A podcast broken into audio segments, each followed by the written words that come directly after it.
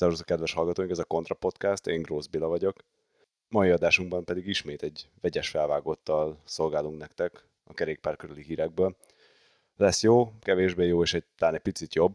Egyrészt fogunk beszélni arról, hogy hogyan próbálja a francia kormány népszerűsíteni a kerékpározást, és arról, hogy milyen sikerültek az idei World Tour bringásmezek, de hát ne is várakoztunk tovább, csapjunk bele. Mai első vendégünk Várkonyi Gábor, autópiaci szakértő, aki visszatért, mint a T-800-as Terminátor. Majd elválik, hogy a Terminátor egy vagy a kettőből, hogy jó szándékú lesz, hogy bosszúálló. Szia Gábor! Szia, sose vagyok bosszúálló.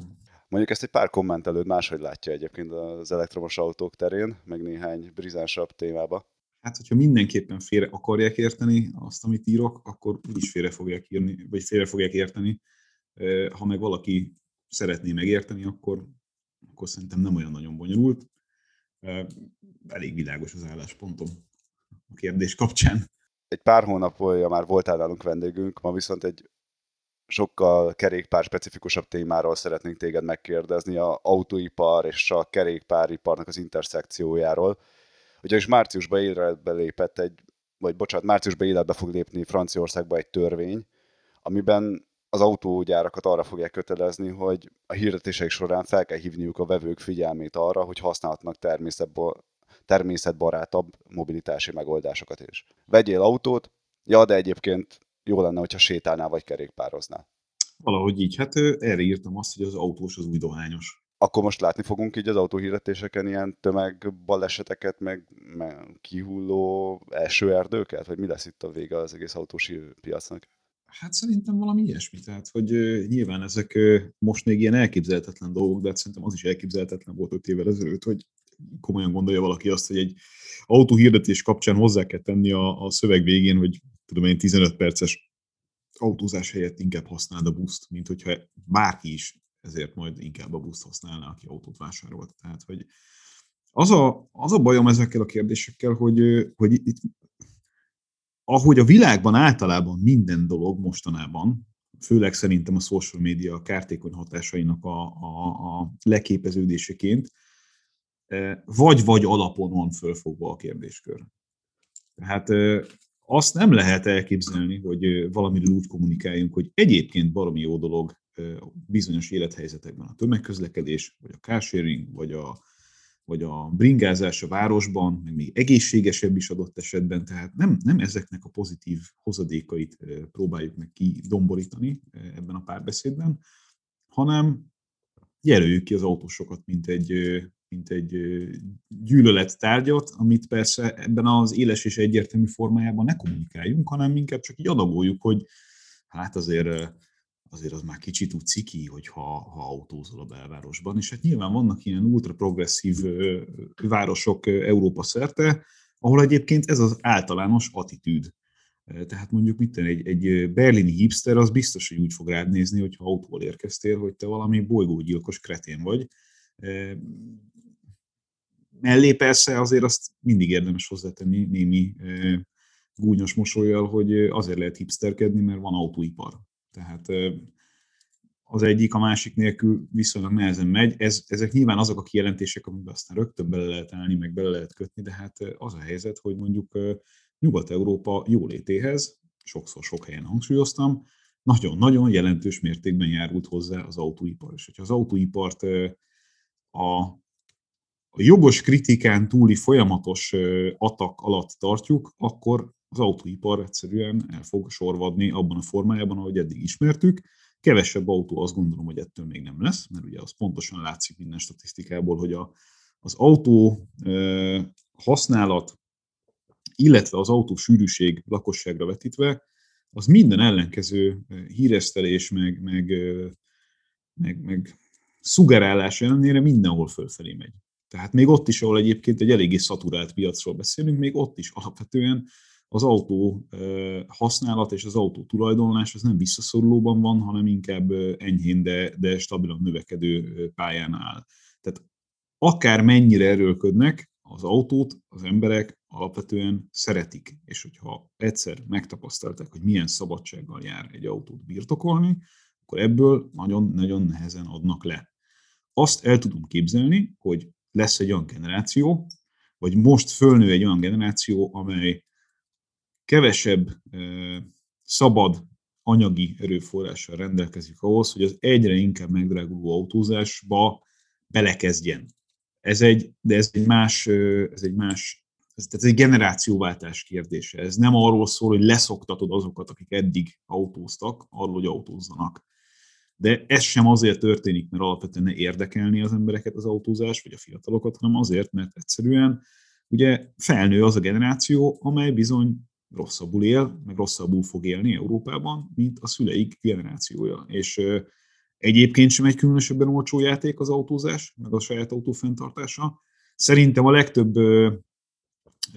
hallgató, aki nem napi szinten követi azt, hogy milyen adóterhei vannak ennek Nyugat-Európában, vagy aki nem élt adott esetben Nyugat-Európában és tartott fenn autót, az el se tudja képzelni, hogy a magyar szintekhez képest mi pénzeket kell fizetni éves gépjárműadóként, akár csak a szomszédos Ausztriában, hogyha egy picit is izgalmasabb autót mersz magadnak megengedni, és a picit is izgalmasabb autó alatt mondjuk nem vadállat sok száz lóerős autókat kell érteni, hanem mondjuk mit tenni, akár egy, egy Golf GTI. Hát az már, az már olyan összeg, ami egyszerűen észszerűtlen. Tehát még hogyha jól keresed is, a határán van annak, hogy magadnak magánemberként megenged.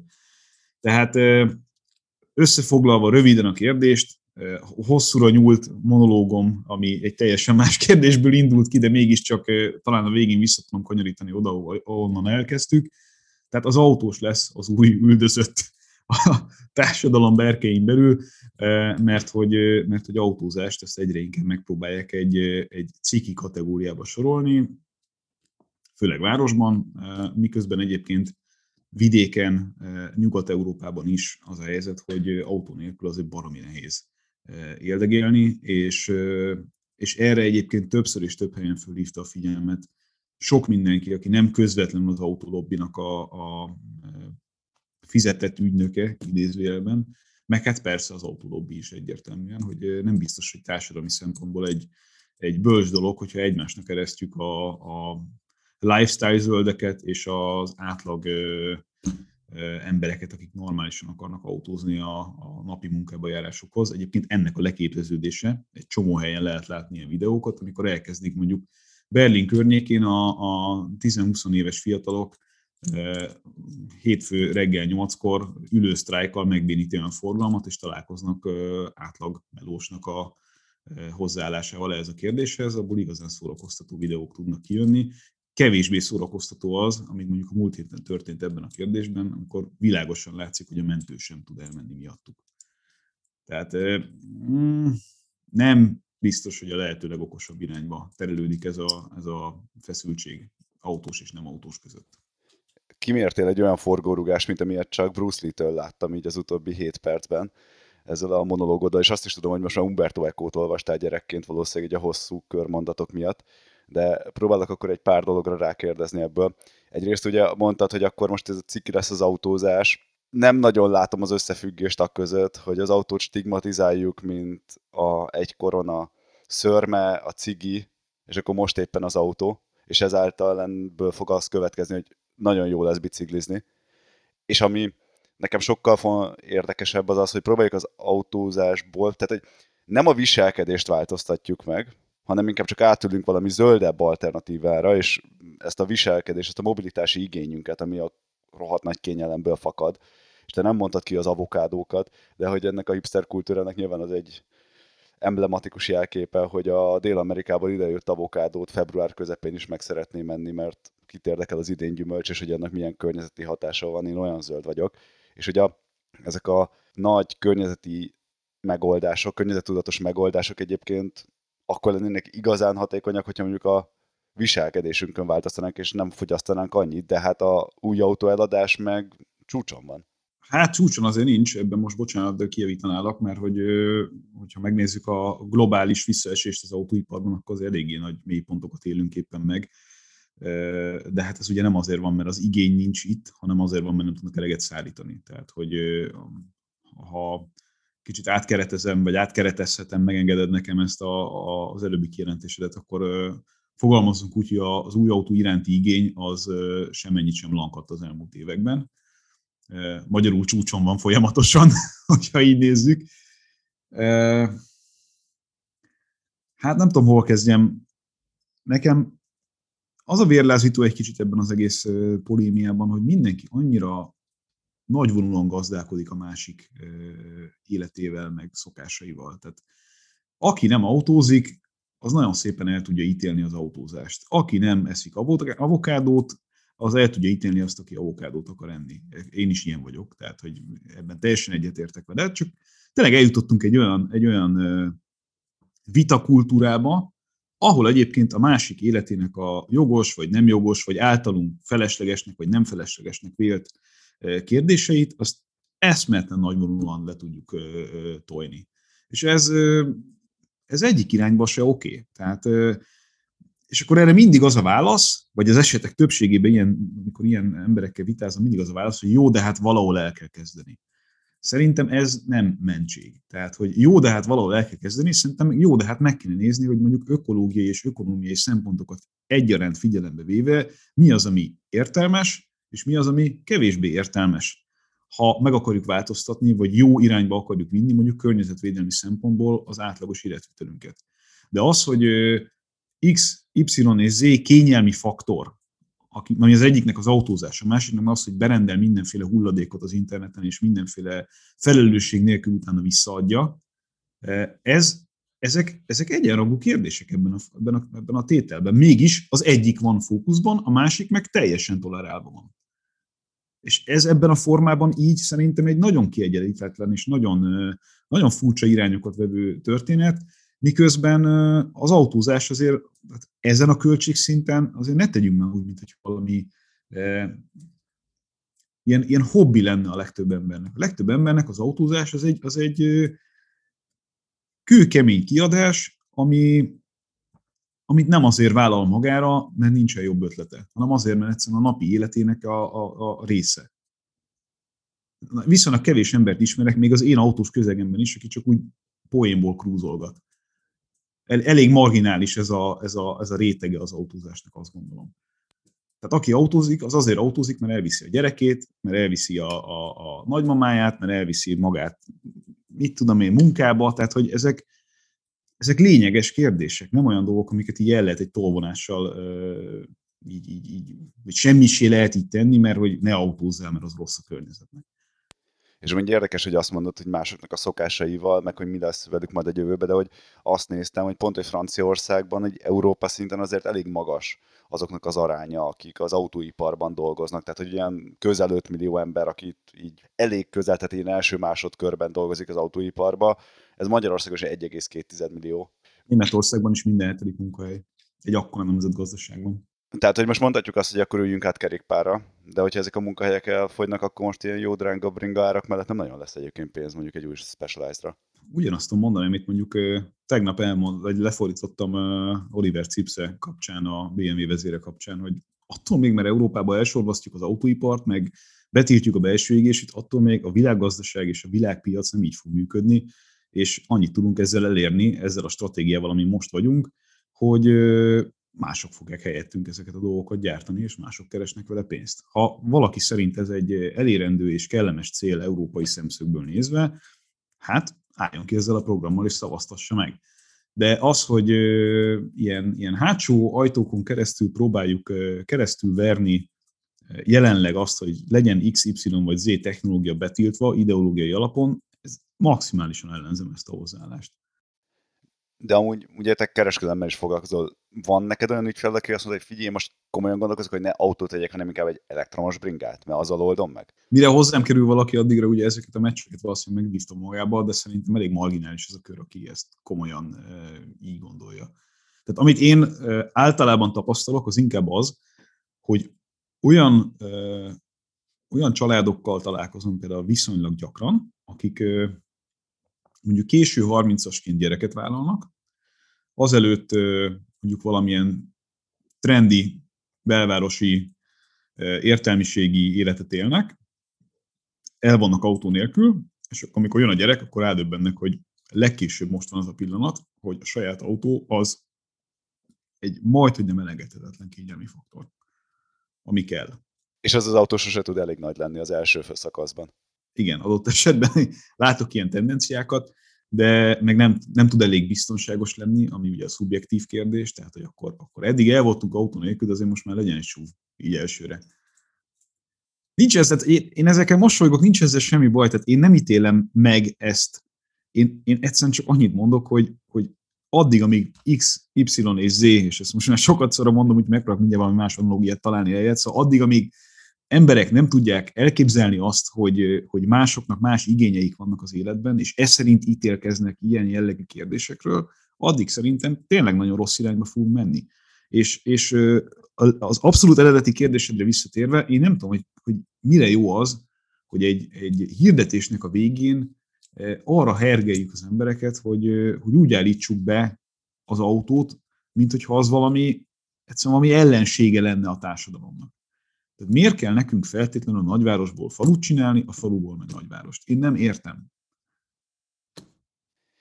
És akkor még így a végére bedobok még egy kérdés, ami szerintem majdnem biztos vagyok benne, hogy a kedvenced lesz, három betűs rövidítés, ESG. Nem lehetséges egyébként, hogy az autós cégek utóbbi időben lehetett ilyet olvasni, hogy bevásárolták magukat ilyen regionális nagykerek egyébként, elektromos kerékpár hálózatokba, elektromos kerékpár márkákba, nagykerekbe, hogy egyrészt azáltal, hogy környezettudatosabbnak tűnjenek, másrészt azáltal, hogy egyébként, hogy most nem titkolva egy bringán sokkal magasabb ár is van, mint egy új autón, hogy ezt megpróbálják lehalászni. Még. Tehát ezek szerintem mind olyan dolgok, hogy, hogy ahogy a versenyben indul, meg ahogy ugye valamelyik irányba elkezdjük eldönteni a mobilitás kérdését, ugye úgy, úgy jönnek a, a szereplők és szállják meg nyilván egy-egy szegmensnek a, a, az alapüzleti modelljét, és viszik le az áréseket adott esetben, tehát azért a, most visszacsatolunk egy pillanatra, azért az autóiparon se ennyi, tehát ott se ez volt az ár, mondjuk a 70-es években. Tehát ez az eszméletlen verseny, ami, ami mondjuk így az elmúlt évekre jellemző volt, ahol, ahol egymás után hullottak el azok, akik nem voltak kellően hatékonyak, az nyilván azért volt, mert az autóiparban nincs az az árés. Messze nincs az az árés, ami a, a feladat bonyolultságát és a felelősségét figyelembe véve indokolt lenne, pláne nem mondjuk egy szoftveres kérdéskörhöz képest. Tehát az, hogy ezeken a, tehát az, hogy miért nincsen a, a Big Tech-nek autógyára, azért nincs, mert értelmezhetetlenek a felelősségi szintek és a, a pénzkereseti lehetőségek egy szoftverhez képest. Értelmezhetetlen.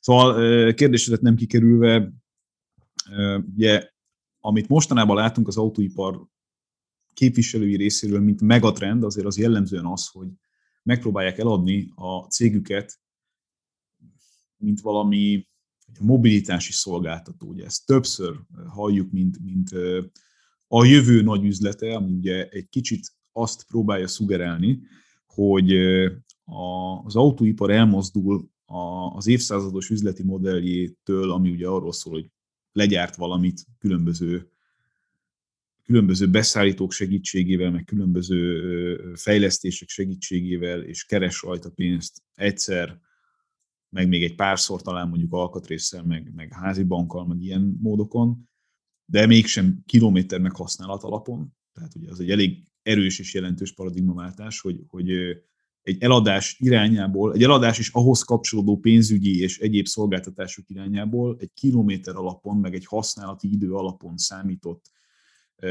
cashflow irányába próbálják eltolni a teljes üzleti modelljét az autóiparnak. Ez, ehhez hozzátartozik az, hogy különböző alternatívákat nyújtsanak adott esetben, vagy legalábbis a legtöbb üzleti modell, ami ezzel foglalkozik, ahhoz hozzátartozik az, hogy az autó mellett más közlekedési eszközöket is biztosítsanak egy, egy ilyen integratív rendszerben. Aminek lehet része az elektromos bringa, és adott esetben a, a, az utolsó kilométereken, ugye ezek, ez a klasszikus kategória, lehet része carsharing, lehet része tömegközlekedés. Tehát, hogy ezt az egészet próbálják úgy integrálni, hogy egyébként az autó lehet a gerince ennek, de hogy egy, egy mobilitási szolgáltatóként sok minden mást is hozzá kell tudni tenni ez a, ez a rendszerhez. Hihetetlen komplex feladat, aki ebben először látja meg azt, hogy hogyan lehet valóban pénzt keresni ezzel, az nyilván nagyon nagyot fog tarolni, de nekem az, a, az az alapvető fenntartásom ezzel a kérdéssel, hogy látva ezeket az alternatívákat egymás mellé felsorakozva, nem annyira látszik az, hogy ezekkel valójában lehetne pénzt keresni. A carsharing is egy, egy olyan modell, amit rengeteget uh, hype de hát a számokat végignézve azért, azért nagyon nehezen lehetne azt mondani, hogy ez egy önmagában megálló üzleti modell. Az, hogy valaminek a része, valaminek az integratív része így, az oké. Okay. De hogy carsharinget csinálni az üzlet kedvéért önmagában, az, az nagyon nehezen értelmezhető számomra.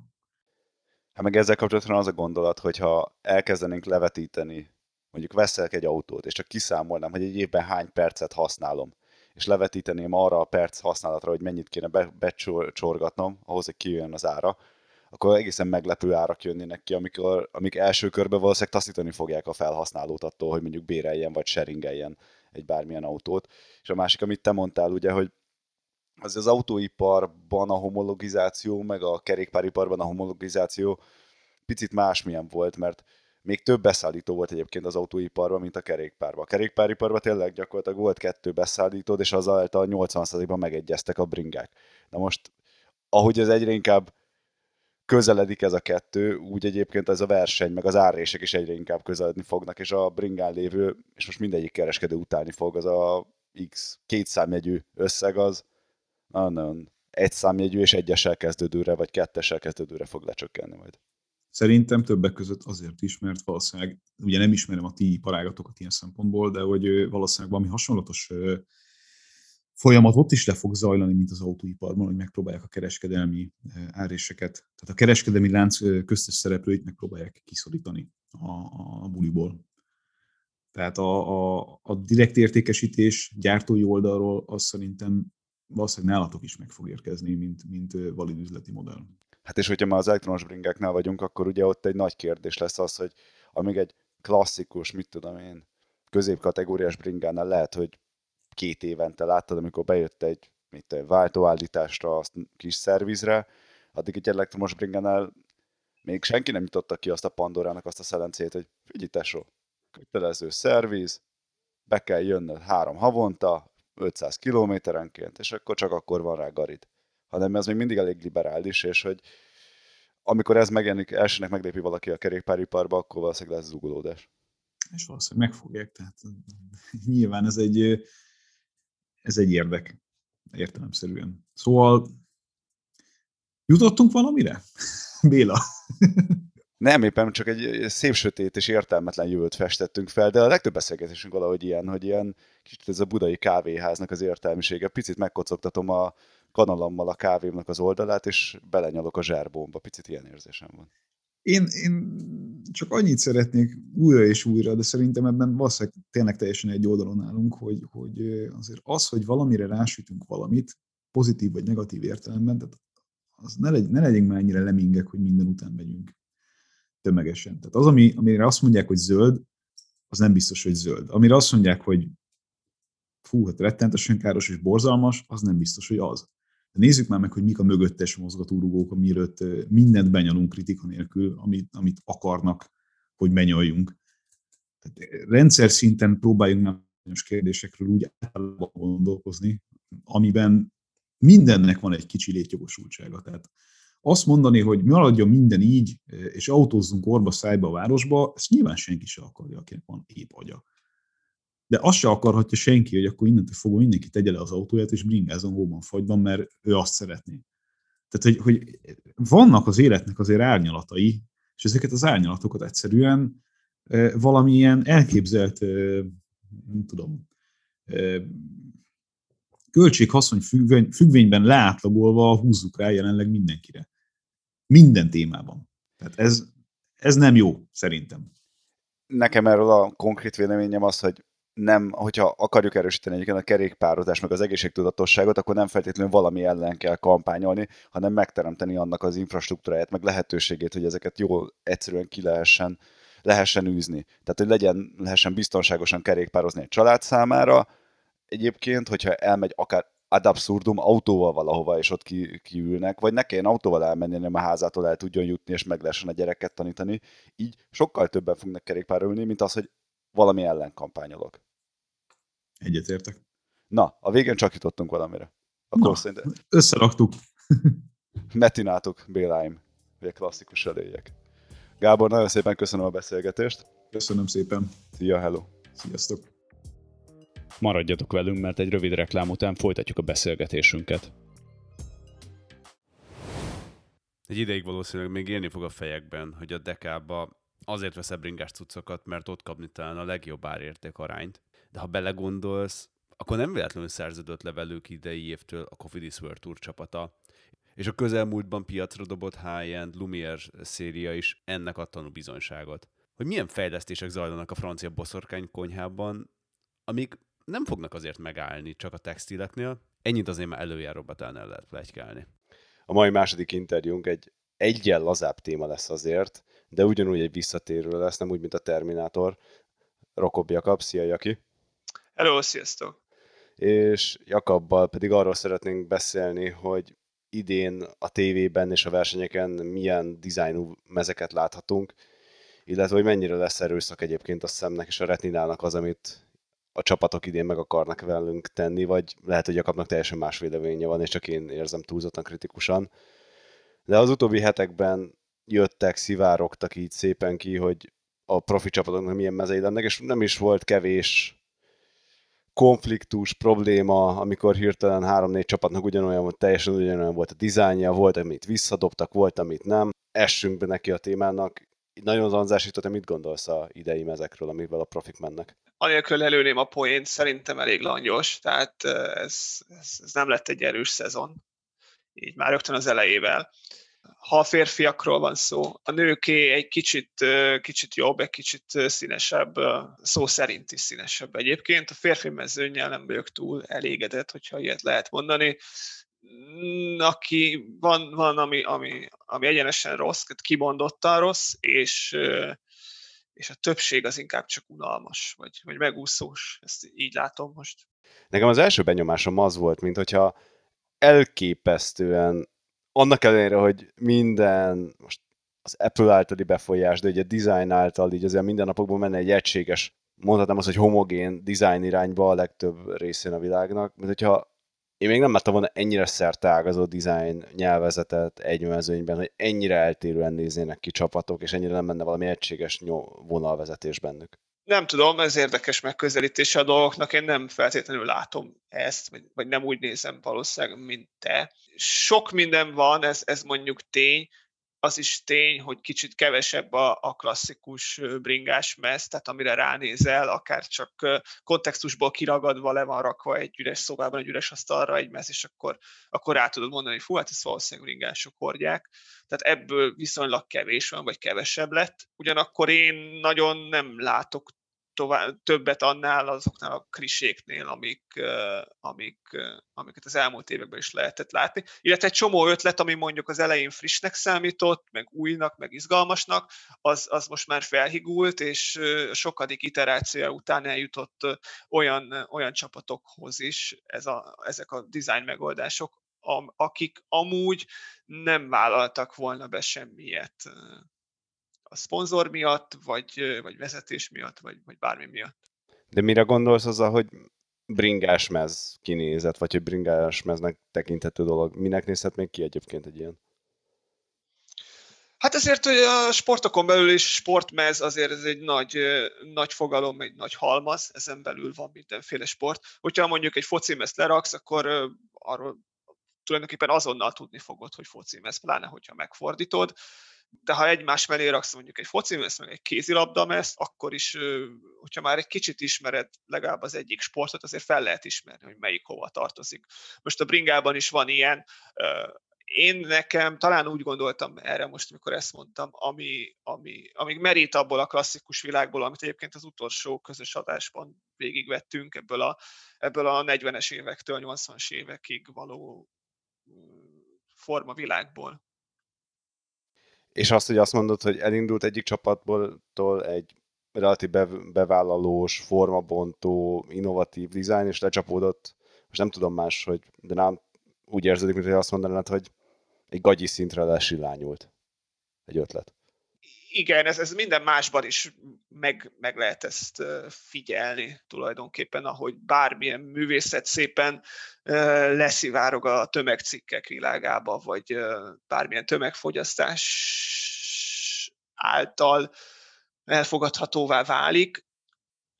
Zenéről akár van szó, bármilyen vizuális művészetről, ez itt is szerintem megfigyelhető. Tehát, hogy, hogy olyan, olyan cégek, mit tudom, most a Bora van előttem például, ami, ami valljuk be őszintén egy német óriási cég, ami, ami fürdőszoba és konyhai felszereléseket gyárt, egy nagyon merev, nagyon, nagyon leszabályozott arculattal rendelkezik, és ehhez képest most már megérkezett hozzájuk is egy olyan design, amit, hogyha nem tudom, beírod a Pinterestre, hogy sexy bicycle jersey, akkor valami nagyon hasonló fog kijönni az első oldalon igen, pont, hogy felhozod a borát, meg egyrészt akartam is kérdezni, hogy kikre gondolsz, akik lesirányították a dizájnt, hogy ez pejoratívan érted -e? Mert nekem például a borái, most már nem lelőve a poén, de nekem kimondottan tetszik, amit idénre megcsináltak. Tetszik, tehát hogy egyértelmű, tehát szép is, ugyanakkor nincsen mögötte szerintem se, semmilyen kontinuitás, tehát semmilyen folyamatosság nincsen mögötte, hanem egyszerűen arról azt látom rajta, hogy, hogy kerestek valami szépet, és azt rá, rárakták a mezre, és, és igazából ennyi. És, és ez egyébként működhetne is, hogyha mondjuk megkerestek, nem tudom, valamilyen művészt, valakit, aki ezzel foglalkozik, és onnantól fogva mindenfajta módosítás és minden nélkül elfogadnák, hogy ő ezt gondolja a Bora Hans Grohe csapatról, és ez az ő művészi megvalósítása, és akkor ráteszik. És azonnantól fogva szerintem egy két álló szilárd dizájn. Így én egy kicsit azt érzem, hogy, hogy arra akartak így pallérozni, hogy ez, ez minél több embernek tetszen. Nem biztos egyébként, hogy ez probléma vagy baj. Mm, ezért én egy kicsit olyan hígnak érzem a dolgot. De egyébként pont a Boránál ez megbocsátható, mert szerintem kimondottan jól sikerült a mez. És kinél ment rosszabb irányba? Én ugyanezt érzem a Bahreinen, ahol egyszerűen semmi kapcsolatot nem nem lehet felfedezni a, a mez és, és a csapat között. Mondjuk ez valószínűleg nem véletlen, mert az a Bahrain Victorious a legjobb tudásom szerint csak egy fantázia név, tehát ez nem egy konkrét cég, nem egy konkrét csapat, csak a, a rengeteg pénz elé kellett rakni egy logót tulajdonképpen. Úgyhogy én ott ezt még, még, még erősebben érzem, hogy nem, nem igazán sikerült megfogni azt, ami igazából a Bahrain csapat. Mondjuk, hogy a kontinuitást bedobtad, ezt nem hagyhatom ki, hogy az, hogy mondjuk a borának idén szép, és viszik-e tovább, az egy nagy kérdés lesz. De azt látjuk leginkább, hogy ugye a kerékpáros mezeknél egy alapvető probléma az, hogy nincsen meg az az éves szintű átmenet. Tehát nem tudod azt, hogy mit tudom én, jó, mindig amerikai sport, de hogy a Dallas Cowboysnak mit tudom én, 50-es, 40-es évek óta ugyanaz a fehér, kék csillaggal a design, bringás csapatoknál ez nincsen meg. És hogy két-három évente akár változik vagy ennek egy ellenpéldája az, amit az IF Education csinált idén. Ugye ez a csapat a Johan Watersé, és évtizedek óta most már szerintem az övé, tehát most már 15 évnél tarthatunk. És az első csapatának volt ez a rombusz mintája, ez az Ergyle patternnek hívják, hogy egy rákeresünk, akkor mindenkinek így egyértelmű lesz hogy miről van szó, és ez az első csapatnál is megjelent ez a rombusz minta, és utána szinte az összes iterációjának a, a, a mostani IF Education csapatnak minden mezében, minden arcolatában, valahogy valamilyen formában ez, ez felbukkant, az elmúlt két vagy három évben nem volt nagyon markánsan jelen, tehát ilyen, ilyen rejtett helyeken, mint tudom, a Gallér belsején volt, itt-ott ott meg lehetett figyelni, de nem volt annyira szem előtt. Aztán most ugye visszahozták, nem, ez se, ez se feltűnő, de, de a mostani mintája az IF Educationnek, az, ez a rombusz, rombusz minta, így felrobbant van meg minden, hogy eltorzítva. Szóval van erre egyébként szerintem akarat, nehéz ezzel mit kezdeni, mert amit mondtál mondjuk a Dallas, az a Dallas Cowboys, ez egy fantázia név, ugye ez nem egy konkrét cégnek a neve, nem is egy konkrét cégnek az arcolatát hordozzák magukkal évről évre, tehát itt a csapatnak amiatt, ahogy működik, ami a, a, a business elgondolás, meg a, meg hogy ki van találva a csapat pénzügyileg, ez magával vonzza azt, hogy sajnos nekik igazodniuk kell a névadó szponzorhoz évről évre, ami meg hát változhat. Hát igen, és ez a másik része, hogy nekem azt feltűnő még az idei mez dizájnokkal kapcsolatosan, hogy mint amin nevetgéltünk még az utolsó beszélgetéseink során, hogy az olasz prokonti csapatok, amelyiken gyakorlatilag amennyi helyet el tudtak adni szponzoroknak, annyit rá is raktak, és egy idén valahogy ilyen érzetem van a legtöbb csapatmeznél, hogy elképesztő kicsi szponzor van, és nyilván ez valahogyan fel is robbantja az egész dizájnnak az integritását. Nekem azt is mutatja egyébként, hogy mondjuk szarva van a sport pénzügyileg, mert nem lehet na- nagy szponzorokat behozni, hanem kellenek a kicsik. Tény, egyébként most azért megjelentek a World Tourban olyan csapatok, vagy ezeket a World Teameknek hívják most éppen a top UCI ligát, akiknál rengeteg logó van, meg rengeteg szponzor van fönt a mezen. Nem tudom, hogy ez azért van-e, mert, mert ennyire, ennyire szarba lennének-e, vagy sem, de kétségkívül nem egy jó irány. Tehát, hogy szerintem nem is szép, és nem is hasznos, és és nem, nem, ez nulla, szerintem nulla marketing értéke van, meg, meg megjelenés. Tehát az, hogy most ott van a mező, egy ilyen logó temetőben konkrétan, a nem tudom, ötödik sorban, ezt kutya se fogja észrevenni, nem fogják látni. Szerintem az egyik ilyen eklatáns példa például a Quickstep, vagy nem tudom, hogy most éppen minek hívják őket, de hogy kimondottan ízléses volt az ő, és klasszikus volt az ő mezők, és tényleg ezt a kéket hozta nagyon sok éven keresztül, és idénre meg annyira felrobbantották a kis szponzorlogókkal, hogy valami rendesen filléres kacatos meznek néz ki. Ezzel száz százalékig egyet értek. Tehát ez a belga harmadosztályú csapatnak a meze körülbelül. Rajta van mindenkinek a logója. Én szerintem itt nem is volt tulajdonképpen klasszikus értelembe vett design munka, vagy, vagy, vagy bármilyen művészi munka, vagy tervezési munka, meg voltak a logók, azokat berakosgatták, hova mi fér oda, ez itt pont jó lesz a karján, ez itt jó lesz a melkosán, adtak neki egy kék hátteret, és tulajdonképpen ennyi történt. Ezt nem, nem, nem is nevezném meznek, tehát hogy ez szerintem nagyon gyenge. Hát igen, és ugye mondod azt, hogy nulla marketing értéke van, és egy teljesen unortodox ötletem támadta, már több messenger chatben megfuttattam haverokkal, méghozzá azt, hogy nagyon sok ideig ugye gyakorlatilag csak profi meszt tudtál venni igazán komolyan boltba.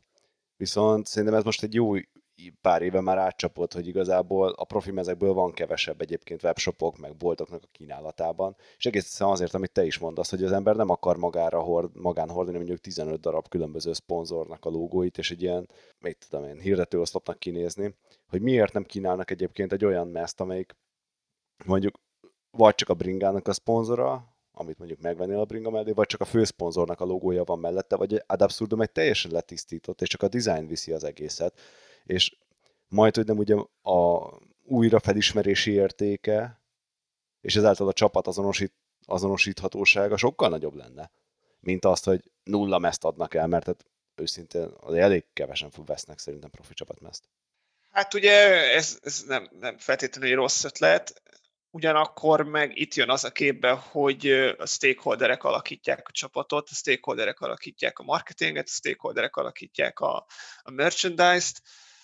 Nem hiszem, hogy ez komoly csapat megmerné lépni, vagy meg, meg egyetem meg tudja lépni azt, hogy valakit lehagyjon a, a mezről. És bármennyire rosszak egyébként ezek a mezek, azért van, akinek ez idézőjelben tetszik, mert, mert ott van a kedvenc bringása, érted, a nem tudom, ott van például az f vagy az Intermarché-mez, egyik sem egy nagy szám, de amiatt, hogy van mondjuk magyar kötődés, azt simán el tudom képzelni, hogy valaki konkrétan azt szeretné megvenni, mert a Peák Barna miatt, vagy, vagy a Walter Atti miatt. Pedig lehet, hogy amúgy igazából nem is tetszik neki, csak van ott egy olyan extra érzelmi, érzelmi kapcsolat. Hát igen, csak arra gondolom, hogy oké, okay, eladnak mit tudom, 10 ezer meszt ebből most hasra ütöttem. De el lehetne adni 150-200 ezeret egyébként design nélkül, és igazából ugye bevétel a csapatnak jobb, jobb lenne, meg ad abszurdum azt gondolom, hogy a szponzoroknak is jobb lenne, mert legalább a csapatot lehetne azonosítani, és lenne valamilyen szintű marketing értéke, mint így, mint aki csak így visszajogva néz rá, ez így nem venném fel. én szerintem egyrészt nem használják ki a csapatok ezt a fajta marketinget, sőt, szerintem semmilyen marketinget nem nagyon használnak ki tulajdonképpen. Nem is igazán tudom, hogy miért. Én arra gyanakszom, hogy valószínűleg azért, mert nem igazán lehet rárepülni. Erre egyszerűen nincs rá időd, mire fölépítesz egy webshopot, mire összerakod a készletet, mire azzal foglalkozol, bum, elmúlt az egész szezon, és kész, dobhatod ki tulajdonképpen, mert jövőre már, már nem az lesz. És akkor, akkor hiába mondjuk tehát két teljesen egyforma mez szerintem World csapatnál nincsen. Tehát, hogy valami mindenképpen változni fog, mert egy kis szponzor jön, egy kis szponzor megy, egy gyártót cserél, vagy valami, és emiatt én úgy gondolom, hogy technikai korlátjaik is vannak, meg már ak- amúgy is akkorák a kiadásaik, hogy nem akarnak szerintem ezzel is pluszba szórakozni, de lehet, hogy valakinek azt kéne mondani, hogy figyeljetek, én ezt a modellt megpróbálom. Mondtad ugye, hogy férfi mezekről beszéltünk főleg, illetve hát azt hoztuk kontextusba, de hogy a női mezeknél meg idén teljesen innovatív ötlettel felhozták a nőknél a pink szint. Vagy ilyen ciklámán, vagy akármi. Igen, igen, voltak, ugye voltak ebből problémák, ott nem is a pink szín volt, hanem ez a bizonyos átmenetes ilyen, ilyen pinkből, rózsa, tehát rózsaszínes pinkből narancssárgába, barack színbe, sárgába megy át, és ugye itt volt négy csapat, aminek a színei nagyon, nagyon ütötték egymást. Ez az egyik a Human Powered Health, ez egy amerikai csapat volt, az SD Works, ugye a, a holland, holland belga, vagy holland sztárcsapat, UA, nő a UA, és még, még, még, még volt, azt hiszem, az Andy Schleck nevével fémjezett női csapat, nem tudom, hogy ott Andy Schlecknek konkrétan mi köze van hozzá. És akkor azt hiszem, a Andy Schleckéknek meg is kellett változtatni a mezüket, mert hogy nagyon hasonlított a Human Power-ra és az SD Works-re. A többiek egyébként megtarthatták. Nem tudom, szerintem ugye van, van egy kicsit, ez egy rossz megfogása a dolgoknak, hogyha valamiből nőit csinálunk, akkor ezt beszínezzük idézőjeles női színekre, és akkor azonnal fogva női lesz. Ez szerintem egy ritka rossz, meg gyenge megközelítése a dolgoknak. Ugyanakkor van, amelyik egyébként jól működik, tehát az SD Works ez szerintem kimondottan jól van megcsinálva, nagyon profi, nagyon friss, a többiek már kevésbé frissek. De miért, amikor női meszt tervezel, te hányszor nyúlsz vissza a rózsaszínre, vagy mennyire, mennyi alkalomszor igény az, hogy oké, okay, ez legyen full pink, kérlek. Mert ettől csajos. Volt ilyen, tehát volt, volt amit e- e- elkövettünk. Erre nem is vagyok egyébként igazán büszke, vagy, vagy ma már biztos, hogy nem így csinálnám meg, mert volt olyan, amikor csak átszíneztük rózsaszínre, és azt mondtuk, hogy akkor ez innentől fogva a női lesz. Ma már biztos, hogy máshogy csinálnám most ugye dolgoztam egy, egy női csapattal, ők most indultak el Panorama Hungary Women's Cycling Team néven. Ö, valamennyi rózsaszín van benne, ott azért elvárás volt, hogy egy kicsit femininebb színeket nézzünk meg, meg ott a biciklihez is kellett egy kicsit igazodni, de szerintem egészségesen egyébként távol maradtunk a nagyon kris és női, női idézőjeles női színektől, és férfiak is büszkén hordhatják. De így a legvégére hagyva a mély vizet, és talán amire a legtöbben vártak, melyik volt az a top három, aki szerinted a legrosszabban, és melyik, amelyik a legjobban sikerült? Melyikkel kezdjük? Hát, negatív BC, legrosszabb. Negatív. Uh, sorry, sorry Barna, de, de az Inter már ké, vagy már sé, nem is tudom, hogy kell kiejteni, ők voltak a leggyengébbek idén is ez szerintem kritikán alól lett. Ők, kontinu, ők folyamatosan tudják hozni ezt a darabolt stílust. Igen, talán ez az első évük ezen a szinten, ezért még, még keresik a helyüket, nem tudom. Nem, nem, nem, nem, nem jó. Ide visszacsúszott az Alfa, Alfa Quickstep Alfa Vinyl, ez a hivatalos nevük, ugye a Quickstep. Ami náluk egy nagyon erős lecsúszás. Én hát, megmondom őszintén, a tavaly sem volt a szívem csücske, de volt benne gondolat, jól nézett ki, jól meg volt csinálva, talán Castelli csinálta, tehát szépek is voltak a mezek, szóval vállalható volt. És a harmadik pedig a lottó, tehát a lottó nem, nem is értem, hogy ott, ott mi történik, azt mondták, hogy ez retro, meg, meg hogy ez visszagyúlás így a gyökerekhez, szerintem csak lusta, ez is bizottság tervezte, mindenkinek feleljen meg, senkinek se felel meg igazán, és cserébe nem is szép. Szóval én ezt a hármat, ezt a hármat mondanám. Lányoknál még a női, női csapatok között is volt még egy, egy-két jelentkező erre egyébként, de, de most őket ide nem kavarnám be. Talán ők a leghíresebbek, őket mindenki el tudja képzelni, vagy ismeri. És melyik volt a három legjobb? Három legjobb uh, uh, mondanám az IF education -t. Kicsit az az érzésem, hogy ők így hozták a, a, a kötelezőt, az elvártat, nem, nem igazán estem hátra, hogy hagyat attól, amit idén csináltak, sokkal jobbak voltak a zsírós mezeik az elmúlt két évben, két szezonnal ezelőtti alapmezük is nagyon jó volt szerintem, meg az előtti is. Ez most, mm, ja, ennél mindenki többet várt szerintem.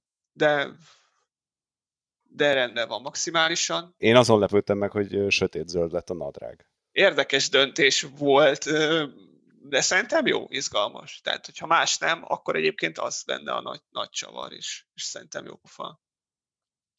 Ami még nekem nagyon tetszik, majd, majd mondjuk azt, hogy, hogy nagyon jó az az SD Works, szerintem az egy jól sikerült mez, az, az, az rendben van, színekkel, mindennel együtt, kellően nőies, kellően sportos, és, és, és nagyon rendben van. És, és ki legyen, a, ki legyen az utolsó. Ha te nem mondasz, akkor én is mondok mindjárt jókat. Csak hogy teljesen ellent mondjak magammal, és pozitív legyek. Nem, nem, nem.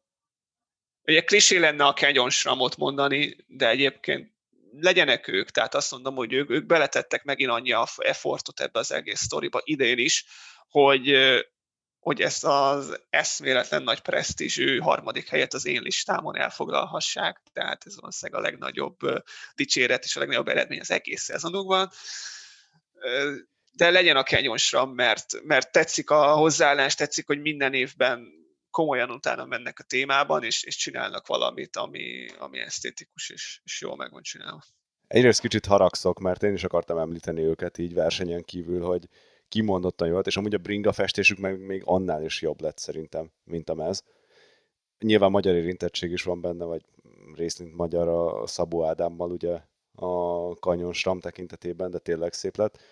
És amúgy, amiben még érdekelne a véleményed, ahol ugye volt beszállítóváltás, és szerintem nagyon-nagyon-nagyon ízléses lett, az pedig a Movistarnak az idei La Passion lemeze, ami, ha egy kicsit megerőltetem a memóriámat, akkor a 2017-es Sky mezre hajaz egy picit, de hogy így a mostani férfi mezőnyből, így eleganciába és visszafogottságban szerintem messze kimagaslik. Nem, tény, hogy elegáns. Én azt hiányolom, hogy az a Skymez, amiről te beszélsz, ott ugye nem véletlenek voltak azok a csíkok, azok a Team Sky-nak az előző szezonbeli győzelmeit szimbolizálták, a hosszú csíkok, a Grand Tourokat, kevésbé hosszúak az ilyen ötnapos Párizs, Nizza és társait, és az, e, az egészen rövidek pedig az egynapos győzelmeket szimbolizálták ezt a fajta tudatos dizájnt, ezt hiányolom a Movistártól, pedig aztán náluk tényleg lenne miből meríteni. Tehát ők, ők lehetnének a Dallas Cowboys a, a, a mezőnyben, mert 20 éve itt vannak, 20 éve, ha nem is ugyanazt a dizájnt, nem is ugyanazt a, azt a névadó szponzort viszik magukkal, de, de ugyanaz a társaság, tehát ugyanaz a vezető, Valverde ugyanaz. Tehát én, én ezt egy kihagyott zicsernek látom, ettől eltekintve mm, szerintem is elegáns, jól meg vannak csinálva. Nekem itt egy kicsit, kicsit kevés. És pont nekem pont azt tetszett, amit ugye eleinte beszéltünk, hogy nincsen halára nyomtatva a szponzorlógókkal, és hogy ettől, talán hogy mondjam, akkor lehet, hogy az alacsony lécet ugrott át. Lehet, de hát ugye a Movistar, meg, meg az ő, ő jogelődjei mikor voltak tele? Hogy tényleg elegáns, és tényleg nincsen sok szponzoruk, ez mondjuk kimondottan jó tud lenni. Ahogy még zárásként még egyet. Tehát a szégyenlistára nálam egyébként a Jayco, Greenedge, tehát az ausztrálok kerültek fel egyébként, akik egyrészt, hogy reciklálták mondjuk a 2000-es évek elejé német Gerolsteiner mezt, de ezt megint félre raknám. Inkább nekem az a meglátáson velük szemben, hogy sikerült egyébként, és hogy ez te, mint grafikus mondjad meg, hogy mennyire nehéz, hogy a sisak mez és a kerékpáron valahogy a kéknek a színárnyalata teljesen másképp hat, és olyan, mintha tök mást csináltak volna, tök más színt, kéket használtak volna. Hogy ezt elcseszerintették, vagy egyébként csak az anyag miatt ilyen? Egyrészt hát ugye nehéz más médiumokra ugyanazt a szént elhoznod. Ugye a sisak máshogy működik, máshogy verődik vissza róla a fény, az egy nagyon-nagyon fényes felület, valószínűleg le is van lakozva, még egy mez az tökéletesen mat, semmilyen csillogása nincsen, emiatt alapból nehéz ugyanazt az árnyalatot megtalálni. Bringák, dettó. Ettől függetlenül szerintem bárcsak ez lenne a legkomolyabb probléma Bike Exchange idei mezével.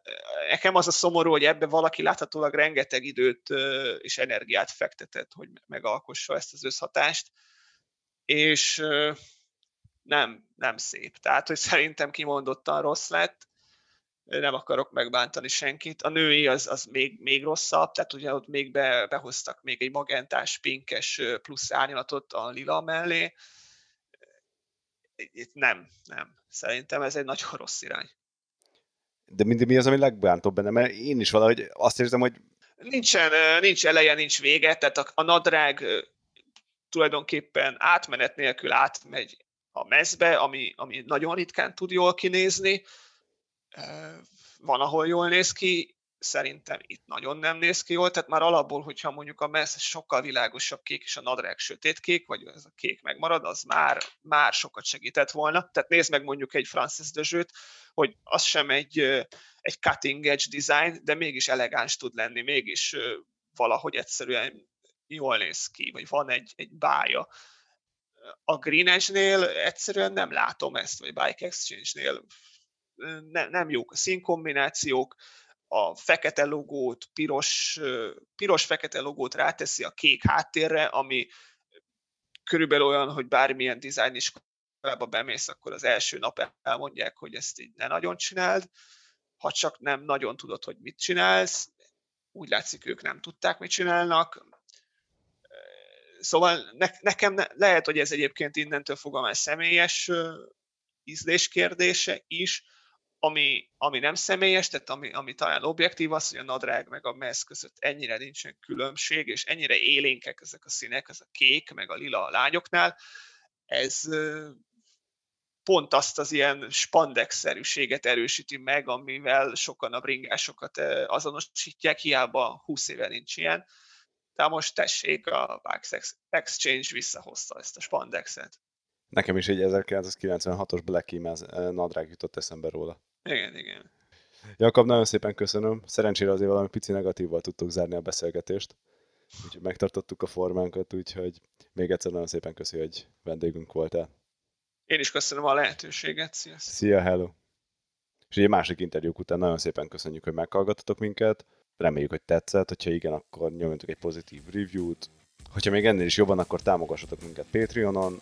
És mint mindig, menjetek el egy jót bringázni, és vigyázzatok magatokra. Jövő héten találkozunk. Sziasztok!